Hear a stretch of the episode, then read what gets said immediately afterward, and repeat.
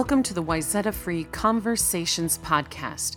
In today's episode, Kevin Meyer, lead pastor of Wayzata Free Church, has a conversation with Kevin Kompelien, president of the Evangelical Free Church of America, about the background of the EFCA and the unity and differences within the E Free churches. So, welcome, Kevin Kompelien. I'm so glad you're going to be here and a part of our conversations. Um, I, I should be much more formal than that. I should say, President Kompelien, thank you for being here. But we do have some history, but thanks thanks for being a part of it. No, you're welcome, Kevin. It's great to be here. I mean, I, the, the one of the, the one of the things I love doing probably more than anything is being in dialogue with local church leaders, talking to pastors, talking to, to folks in local churches, because yeah. ultimately it's what happens in the local church that I mean, we we exist even on a national level to be able to come alongside and serve our churches. So yeah, I well, you used a word that we're going to get into, the word dialogue, which is is something that uh, we seek to do, but we don't see it happening a lot in our culture. But I did want to give a little backstory because uh, we known each other for quite some time. We went to seminary together to Trinity yeah. Divinity Evangelical Divinity School, our um, denominational school. So we were there together. I did not know at that time that you would be the president, but you had all the look and makings for it. I knew that. But I do want to say you also go back further than that because you uh, knew my wife. You grew up in the same town together, um, which yep. she every once in a while will sing that great, big, busy town, which I think it is. No, it's not. No, like they, they have like a, a stoplight, and then I think there is a railroad crossing that does get some backup from time to time. But anyway, Thief River Falls, northern Minnesota, and and and beyond that, you went to the same church together, the Thief River Falls Evangelical Free Church. So you have known my wife for quite some time. And here's the last bit of background that I've been holding for a while that I thought I needed to just share. You were in high school play together, is that correct? We were. And yes. is it true that you were in Brigadoon and that you actually married and kissed my wife? Uh, seven days in a row, to be honest with you. Between final rehearsals and like four and like four actual productions. Yeah, yeah. So so is yeah. it true that you you gave up acting in order to go into ministry? You know, it was not hard to give it up. Let's put it that way. so, you know, when you have no future in something, it's easy to give it up. Let's put it that way. I got it. it it's been, it's it's going to be fun to talk to you. I'm going to let you talk. I just want to say you've been a part of being pastors in in a number of free churches here in Minnesota, California, as well as the Reach Global um, director over Africa, and and now currently president. So, what does a president do? Well, you know that's that's a great question. In fact, Kevin, when I was first uh, uh, first elected into this position, now almost six years ago, I remember leaving the conference, and Becky and I were driving home, and I turned to her and I said, "You know what? What what does a president do? I've never been president of anything before. I mean, not even my fourth grade class."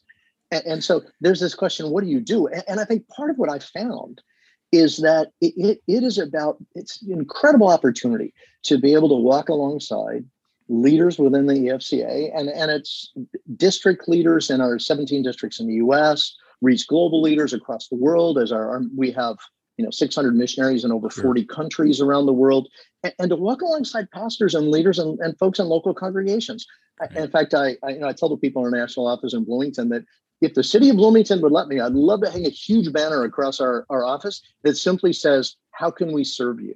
Uh, because we really exist to serve our local correct. churches. We partner with our districts to do that. And we exist to serve our churches. And and and to me, that that's a great joy to be able to to do that. So in many ways, you are still a pastor, just on a much more global level, in a sense, and where you have the opportunity to cast vision to um, pastorally care for its doctrinal integrity as well as um, the pastoral work of how do you do missions? How do you do all kinds of things? So you get to you're just really part of a big church is what I, you're the pastor president of a large large church correct? You, know that that's really true because i mean a significant part of what i do is to make sure that we Uh, really are able to resource in ways that can be helpful to people in churches, that, that we convene folks for the right reasons, get right. people together to be able to pray for, talk about, wrestle with issues, and then that we guard the things that really matter to us, our doctrinal integrity. We guard the ethos of the EFCA.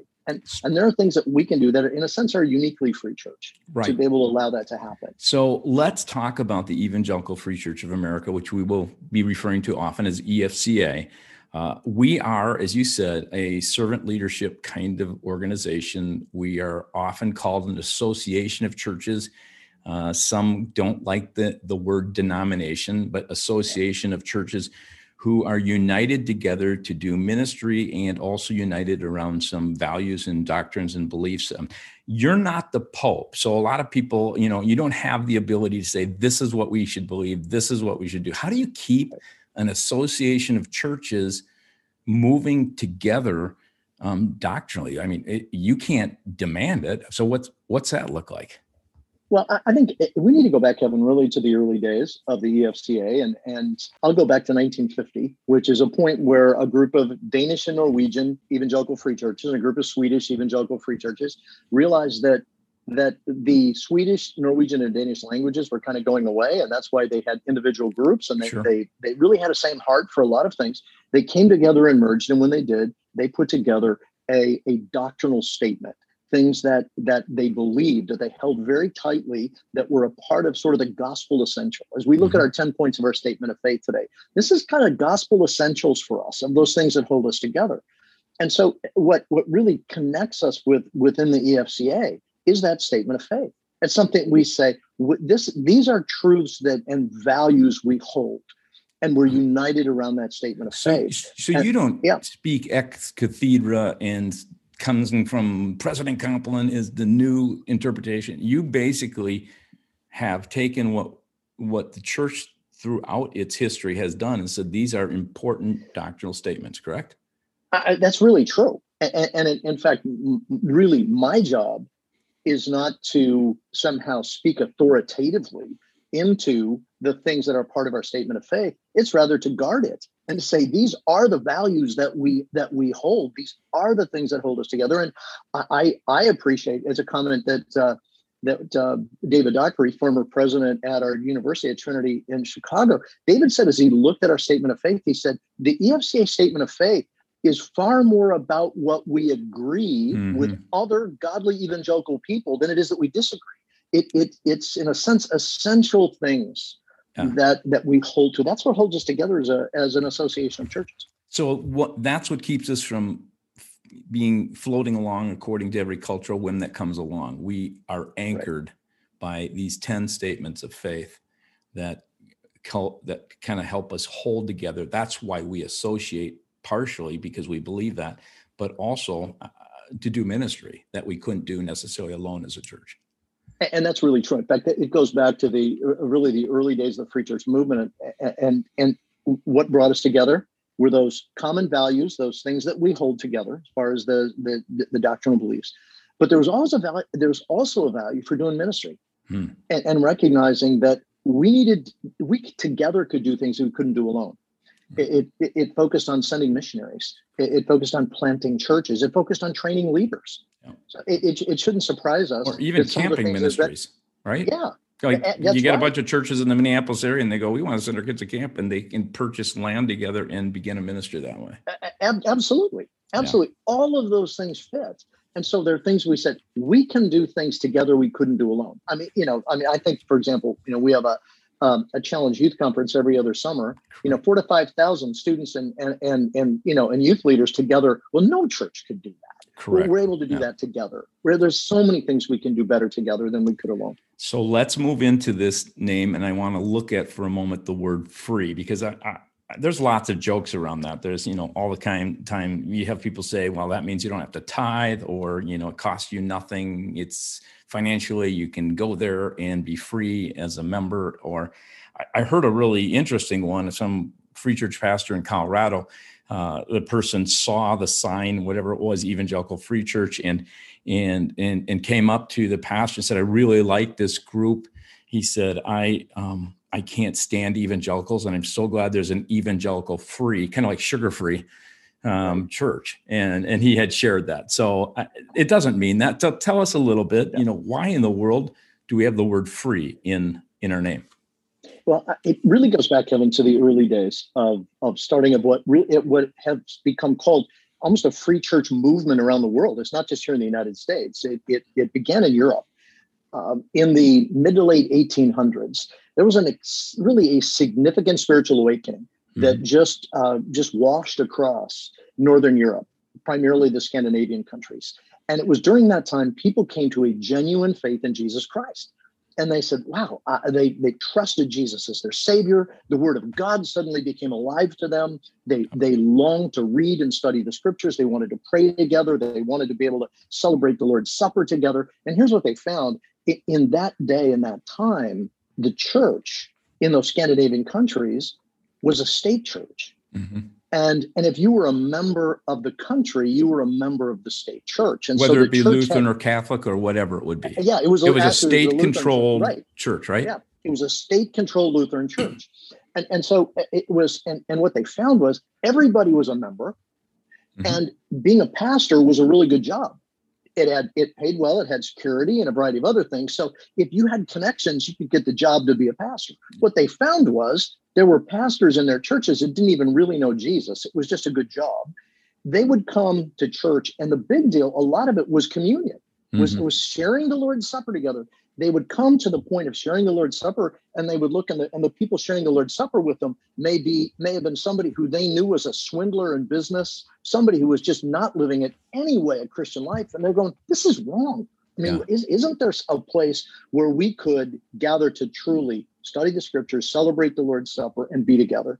And so they started what they called free churches because yeah. they were free from the control of the state church. In fact, they really started as what they called them readers groups. Right. They would meet in homes and they'd read the Bible and they'd sing some hymns and they'd have the Lord's Supper together. And that's how it all started. And, and so that that moved into what they called free churches. And they were persecuted for that. I mean, totally. They were imprisoned. They were persecuted. There was things called conventicle orders where, I mean, think about it. That in that day, um, only a, a, a, priest or a ordained clergy could serve communion. Um, right. And then the word of God at that point you know, because of the printing press, now is getting into the hands of wealthy people. And so now they could read that in their own home, which they couldn't before. Right.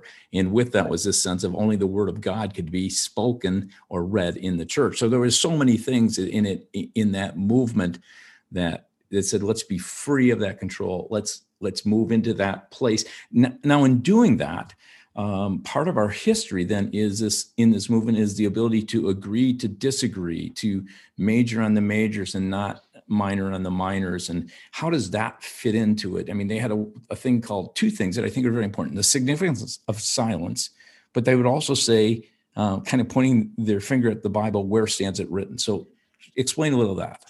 Well let, let me start with the where stands it written because what came out of these readers groups was a deep love for the Word of God.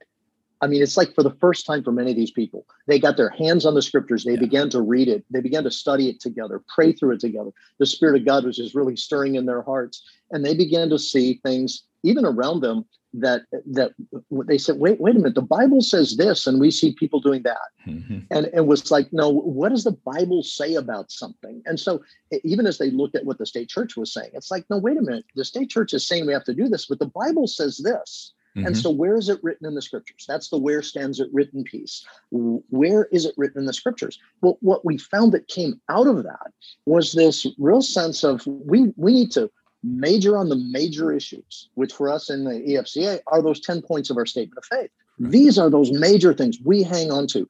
We're going to major on the majors and, and we're going to, in a sense, minor on some of those minor issues, those, those things that godly people have, have had differences of opinion about for a long time. They're not central to the work of Christ and the gospel. And we go, we're going to agree to disagree and to do it agreeably. Okay, so let me just stop you there because yep. we you said that so um, eloquently and yet so um, what's the word? Uh, almost so simplistically, like it wasn't a big deal. But we were talking about some in that day, some major points of difference, like infant baptism or believer's baptism. How you what is communion? Is it memorial, something you remember, or is it is there in some way Christ in it? And and, and, and you know, there's all kinds of things that back then were not they didn't necessarily say were essential. So how do we how do we land on that? I mean, how do you keep this in a very we're in, in a culture today to take those kind of stands? And I was thinking about this. It wasn't any necessarily easier back then because I was just thinking to myself, we live in a really highly polarized culture that it's really difficult to keep a middle way of unity that says we'll major in the majors and not on the minors. And and to do that but yet years ago they also had the same difficulty. And one of your jobs president is to keep that door open in that sense and say how do we do that? So what's your thoughts on that?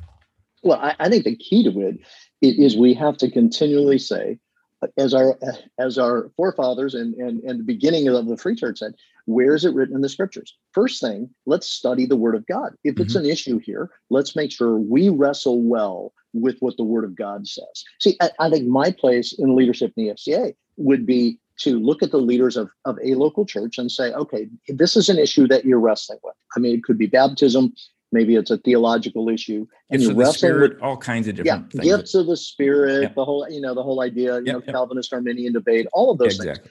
things and, and to be able to look at that and say what you need to do local church leaders you need to wrestle together with what does the bible say? What does it teach?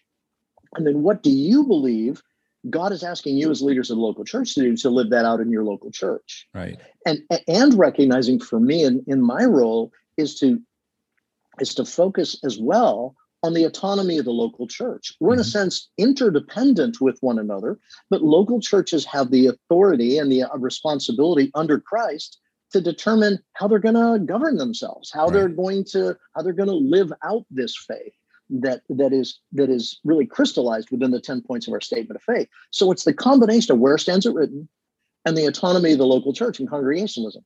So, and, and I think it's a responsibility of local church leaders to say, what does the Bible say, and how can we live that out well? So it's it's actually possible that there could be a church where one of the pastors does believers baptism, but will also do infant baptism. And down this road, they would say we won't ever do it. I mean, within the free church, that's not a major stance, right? Yep. That's not yep. one of our some fundamentals. You could have one church that is very much saying the gifts of the spirit have ceased, uh, be more cessationist, and another church that says you know we're just much more charismatic.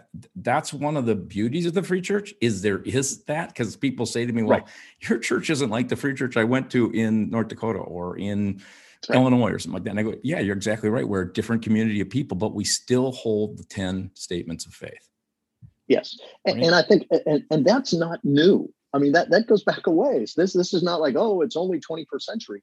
This has been a part of the free church for a long time as people have taken seriously the word of God and the responsibility of local church leaders to lead well in their congregations. And so that definitely, and in fact, I found during the years that I was a local church pastor, I mean, one of the one of the things that is interesting within local free churches, you can have people within your church that have different perspectives on those things, and it's and it's hoping, yeah, we I did in in the churches I pastored. It was like you know, and, and and to some degree, I guess if it wasn't for the grace of God, and and for just the loving care of people you think it might explode yeah. but there is a sense i think when there's a when there's a true maturity and understanding this idea of the significance of silence yeah. is that there are things that we uh, that we can be in a sense silent about we don't have to draw hard and black lines on things because I, one of the things kevin that concerns me is is that too often we draw hard and fast lines on things that we don't need to draw lines right. on Right. And and and it's it's uh, being willing to give grace in in areas, being willing to say, "I'd love to learn from you. You have a different perspective on this than I do." Uh, man, what what do you as you look at this scripture? How do you what what do you sense that God's teaching us through this? I've learned so much from people that I spent time with who would agree wholeheartedly on the 10 points of our EFCA statement of faith, but look at some other things a little differently. And I've learned so much sure. and expanded my own understanding by being with them. Well, and that takes a, a posture of humility. And I, I, think one of the things, as I look even at our own church, and I, I encourage our church to be able to be people that love one another, even when we do see differently, whether you're yeah. red or blue or black or white or pro this or anti that, or you wear mask or you don't wear mask. I mean, just has so many things to divide about.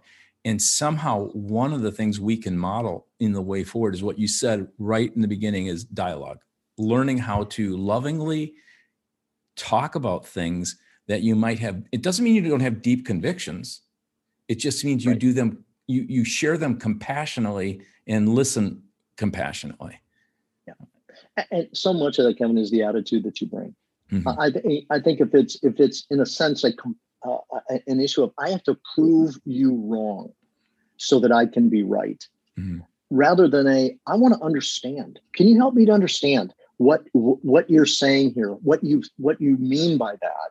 And, and are there things that I could learn from that? And, and I think, honestly, graciously, there are things, and I, I look, I look at it in my life. There are things people way smarter than I am, and, and who have studied way more than I've studied, who believe equally as passionately about the authority, the inspiration of the Word of God as I do, yeah. who look at things differently. Yeah. No, I, I totally get that. And, and, and I oh. really appreciate you sharing that because I think people who are saying, Hey, I've never been a part of a evangelical free church and they are in a membership class or they're attending. I'm, I'm hoping a podcast like this just gives a, a flavor of some of the things you just talked about that are so important. Where stands it written? God's word.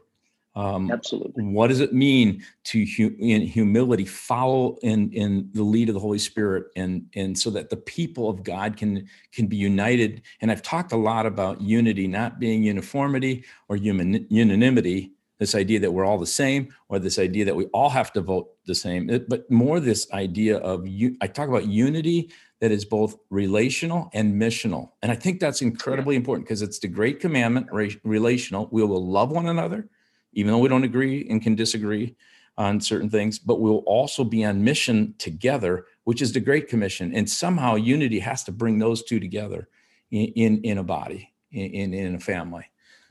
Well, so. it, it, really does, Kevin. I mean, I, you know, I look at this and you see it through the scriptures. I, I, I love studying in the, the first or the first third of the book of Acts. And as you see in the early years of the church. I mean, what what what what propelled this incredible gospel movement? Well, it it was it was the empowerment and the teaching of the Spirit of God. Mm-hmm. It was a it was the, the word of God that the Spirit of God took and just impressed in people's hearts. It was redemptive relationships among the people of God where they had relationships together and they were on mission together. Yeah. I mean, if you take those four things the Spirit, the Word, the people, and the mission of God, and all of a sudden stuff starts happening. And truthfully, some of those, you know, little issues that people want to draw lines really fine on kind of go away because. Yeah it's it's the essentials of the gospel that drive us. Right. So let me um change gears. We talked a little bit about free and how we move into this uh, yeah. these different things. We've talked about significance of silence which doesn't mean we're we're quiet people. It means there's certain areas that we just go um, we'll be silent about it because when we get to heaven someday, we'll have a much better view of what God really intended in that, right? So right. Um, let's talk about evangelical. I, this is, I mean, I save this for last because this is kind of the hot button right now, and and that word itself. I mean, when I used to teach that, I would say it meant three things to people. It, I would talk about it being the Bible, being God's word. I talk about it with regard to salvation, that it's in Jesus through our faith in the gift of his grace. And then i would often talk about the idea of evangel we we want to witness and share with others this incredible love of god that you can can know as you encounter the living christ. That's changed. The word evangelical today has there's just many definitions. There's a political definition right there is now a sociological definition such as older white or whatever there is a right. demographic definition of the south and you know the bible belt and, and yet there's also a theological definition which was really the first definition when the word was really being used early on by billy graham and others um, as they were moving away from a fundamentalist kind of liberal debate. They they said let's choose a word that that that um, like luggage holds well what we mean and intend. And what I find in these different definitions now is words really are like um, cases of luggage or that, that carry meaning, they pack meaning. And over time, what's in it, its meaning can change. I mean, we would not refer, most people don't say um, uh, someone is gay and they refer to someone being a happy, jovial person, right? I mean, it, the right. definition changes right. As as the president. How how do you negotiate through this? I mean, I think evangelical has been asked to carry way too much um, in yes. its straining. Uh, it, it, it has. In fact, uh, I was just a part of a, of a webinar earlier today. In fact, uh, where Mark Noll, who years ago taught at Trinity and and uh, uh, and he was talking about this whole idea of evangelical, of the word, and that it's it's asked to carry a lot mm-hmm. today. Um, and and and even as we think about what it means. Now let, let, let, me back back it up because I think to some degree we need to make sure we're clear on, on what we mean with a definition. What you said, those three key things, those are uh, that's an essential understanding of what we would say more of a creedal view of evangelicalism, not, not, not a tribalistic view, which has kind of that demographic political side. Sure. I'm a part of this tribe over here. No, no, no, no, no. I'm, I'm thinking more of this creedal sense of the word of God and the work of Christ and the witness of the church. Mm-hmm. I mean, mm-hmm. it's those those key things that are part of it.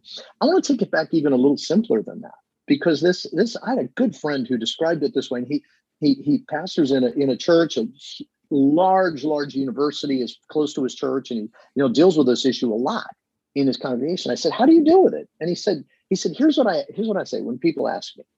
He said, "I'd say the word evangelical really is a is an English translation of an ancient word, of a biblical word, right. that simply means good news." And so truthfully, when I think about evangelical, I, am a carrier. I'm, I'm the one that brings good news to people right. who who are hurting and broken. And and I think um, you know I, I, I want to try and you know when you get into these kind of polarizing discussions of things, I found the simpler I can keep it, the better. Right. To be able to say, you know, there's a lot of meanings of the word evangelical. And we could go back to what it meant in the 1950s when some of these you know different groups were started sure. we could go back to you know we could look at what it is today politically and all of those other things that are there i said like could we go back like to the beginning mm-hmm. and so what does the word really what does the word mean and it's it means good news yeah. and and what i found is when i do that at least it, it it it helps it sort of quiets the discussion down a little bit right. to go okay so so you're you're not a bunch of hate filled angry people that are out there screaming at folks Right. No, I mean not not really. I mean what this means is we we have good news that we want to bring. Right. That God right. loves you. Right. And, and, and he's got you know a significant heart for you. And I, I just find for me, Kevin, I spent a lot of time the last few months thinking about this. So why why do we do what we do? I mean, even this whole idea, even why do we do it? And right. and I come back a scripture that just has just like in neon flashing on the page for me. Ephesians chapter two, verse four uh, in the early part of Ephesians 2, Paul says, We are we are dead. We were we weren't sick. We were dead right. in our transgressions. Yeah. Wasn't a fever. Verse 4. But God, yeah, who is rich in mercy, and because he loved us so much, he made us alive together in Christ. Right. Right. Why we do what we do is God's compassionate heart for lost people in a broken world. Yeah. And he he longs to be back in that's that's event that's the evangel that's yeah. the that's the good news so I mean, I, I try to go back to that as much as I can and not try to do some, you know, some debate and discussion about, um, you know, we're this, they're that, whatever it is. I mean, people don't want to go there. I, I've just found the simpler I can make it, the better. Well, let me just thank you because one of the things I want to do is people may not know this, but we have defined evangelical free church. And we didn't talk much about of America because one of the things I would say is evangelical um, around the world has a, a, a, much different meaning than it has in America yes. in, in, the U.S. But mm-hmm. when I say this, uh, you know, we defined it. We've we've talked about churches that we are a people who associate uh, around values and around uh, around mission. We are um, a free people that are not controlled by a state, but we are free um, to be able to really follow the Spirit of God according to the Word of God uh, so that the people God of God can stay together on what are the the main basics of it. And we're evangelical in that we we really believe God's word is important. It's the authority for our life, and that that salvation is um, simply through faith in Christ. And we want all people to know that. So you have done an incredible job, I think, explaining to us. Um, why you are president of the Evangelical Free Church of America. And I'm so glad that you are, Kevin. Thank you for that. Well, th- thanks for the opportunity, Kevin, to be with you today. I mean, I, I just so enjoy what God's doing in local churches all yeah. around, um, you know, all around the country. And you know, once, uh, uh, you know, in the, in the days to come, look forward at some point to drop back in out at uh, out, out at the out, you know out at the church and connect with you guys again. That'd please do, please do. Thanks so much for taking time. I know you're busy and uh, giving us this opportunity to hear. And I just would say, Lord Jesus, take these words, take our thoughts, take this conversation, we pray, and and and enlighten um, um, those who uh, may have had questions and in, inspire those who are seeking to follow you to live more fully for you. And we pray this in Christ's name. Amen. Thanks. You've been listening to the Wayzata Free Conversations podcast. For more information about Wayzata Free Church, please check out wayzatafree.org or download our app available on the App Store or on Google Play.